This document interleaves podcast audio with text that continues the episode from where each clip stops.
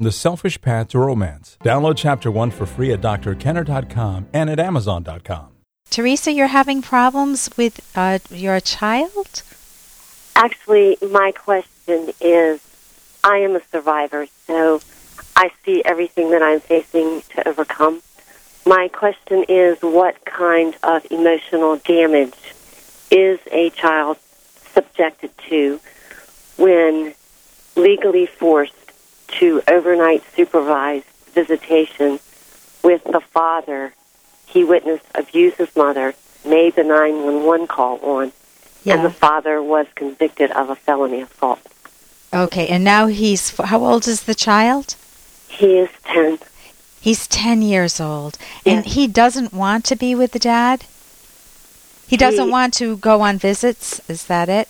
He has feared it. I have, you know, we'll, we won't go over it. has all been legally fought until I, I have not exhausted everything, but, uh, you know, I have to accept what is what is been done. Okay, so you're saying that you're at the mercy of the legal system and that you it, I'm assuming it's your 10-year-old child that you're worried Yes. about and he's going to be exposed to the person who was abusive to you.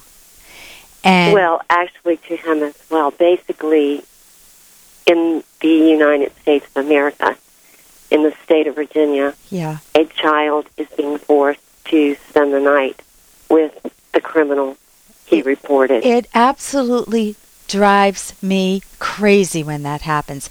Uh, for three years, more than three years, my caseload was mostly abused children, and I was the psychologist that spoke for the children. I saw the children and then went to court. I was subpoenaed umpteen times, you know, to to be the the voice of the children um, so that they wouldn't have to go to court. And I will tell you, the pain that you're going through as them, I can I can only imagine it. I witnessed it. It tortured me when I would be on the stand and tell the stories that the kids told me in graphic detail, and then a few months later, you know what happens, right? right. the child is put back in that family the child's terrified and it's awful. And so i would say the child's 10 years old the child needs to know that he has to be able to talk. Um, he doesn't he shouldn't keep any secrets. Uh, you can't force him to speak obviously. Do you have a good relationship with him? I'm assuming it's your son right? Yes. do you have a good relationship? Would he open up and talk with you? Yes. He would. Well, then I would get a blow by blow of what went on that night. And in the best case scenario, nothing happened. In the worst case scenario, well, he, he already had the courage. He had the courage himself to call 911, you're saying? Yes. He he witnessed it, ran and hid, and made the call. He is a very brave boy. Unbelievable. How old was he at the time? Ten. This is all within less than a year. And what what is the why are the courts making this decision? Hey, I got to interrupt this because we've got to pay some bills. 30 seconds, that's it. A very quick ad, and then Ellen will be back. Romance. Ugh, I wish guys knew more about what we want from a relationship. Boy, I wish I knew more about what I want. Where's that ad I saw? Ah, here it is The Selfish Path to Romance, a serious romance guidebook. Download chapter one for free at selfishromance.com and buy it at amazon.com. Hmm, The Selfish Path to Romance. That is interesting. And what what is the why are the courts making this decision? Well, I you know I can only speak on opinion, Yeah. not by you know any other way. But you know, for years, both parents or one or perhaps fathers were not given their rights, and I totally respect that every parent has the right to be Oh. with their child. Yeah. But criminals do not deserve. Oh, I agree. chance. I fully, fully, fully, fully agree with you. So you you want to know what emotional damage it can be done to your son? And and also, if your listeners, if they are so compelled or moved, would write their congressman, their legislator, that they remove the rights of criminals to the children they abuse. You you have your voice right now on radio, encouraging May I- people to may- do that. Yeah. May I also read you my poem for help? how long we're limited by time, and I won't be able to give you advice. Why okay. don't yeah? Why it's don't o- you? It's only five lines. okay, go ahead. The black bag references all the legal papers that lay in the black Okay. bag I've had for 10 years. In the black bag lay all the years. In the black bag, documents of fear. In the black bag, reports of abuse. In the black bag, are they abuse? In the black bag, pictures of harm. In the black bag are the orders of sin. In the black bag are the years of ten.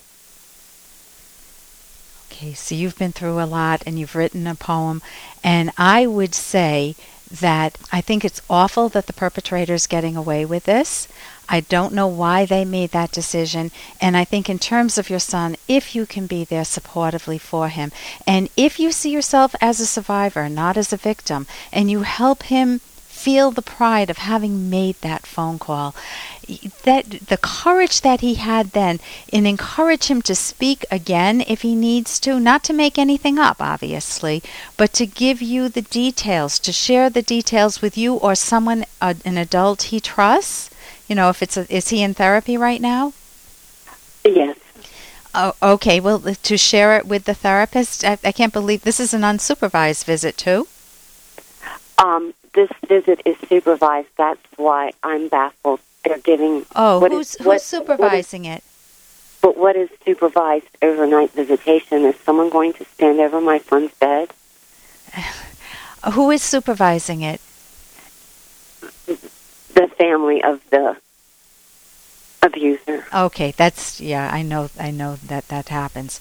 Okay, I, I would. ju- There's nothing you can do if- in terms of what you did right now. But the long term, speaking to your congressman, calling criminals criminals, not not having that backlash of the women's movement, make it so that now men can be with with their. Uh, they override the fact that he's a criminal, and just because he's a man, they give him more privilege. I think that's what you were saying earlier.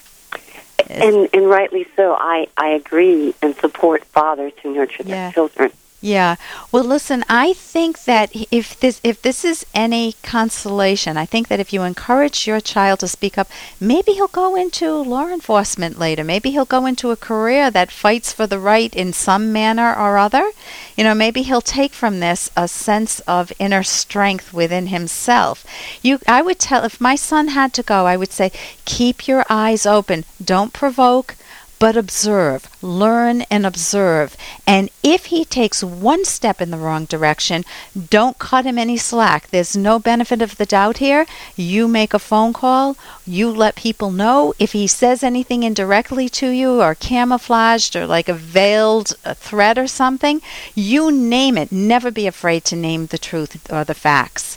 And then you, you can move forward and see if anything else in that black bag can turn things around. And I Thank would, yeah, and also, oh yeah, um, I just my husband's suggesting to carry a whistle too. you know, your Oh, son to that's a carry a whistle idea. as as a way. He, uh, my husband knows a little bit about law enforcement and safety issues. So, I mean, he could take karate lessons. He could take some other things for self defense. But it depends if your son doesn't want to do that. What are you going to do? So, um, listen, thank you so much for your call, and I hope that in the future um, things turn around from you. For more Dr. Kenner podcast, go to drkenner.com and please listen to this ad. Here's an excerpt from The Selfish Path to Romance, the Serious Romance Guidebook by clinical psychologist Dr. Ellen Kenner and co author Dr. Edwin Locke. What if your partner or spouse is constantly pursuing important values with your encouragement, but none of the choices includes you? For example, you're a chronic golf widow or a girls' night out widower, or you're ignored in favor of your partner's career. If this happens, you need to ask your partner, How important am I to you? Am I a top value or way down on your list? If it turns out that you're not a top value, then is this the right partner for you? The ultimate proof of how important you are to your partner is how your partner acts toward you on a daily basis, not just what words are expressed. With a loving partner, there will be many loving words as well as consistency between word and deed. You can download Chapter 1 for free by going to drkenner.com, and you can buy the book at amazon.com.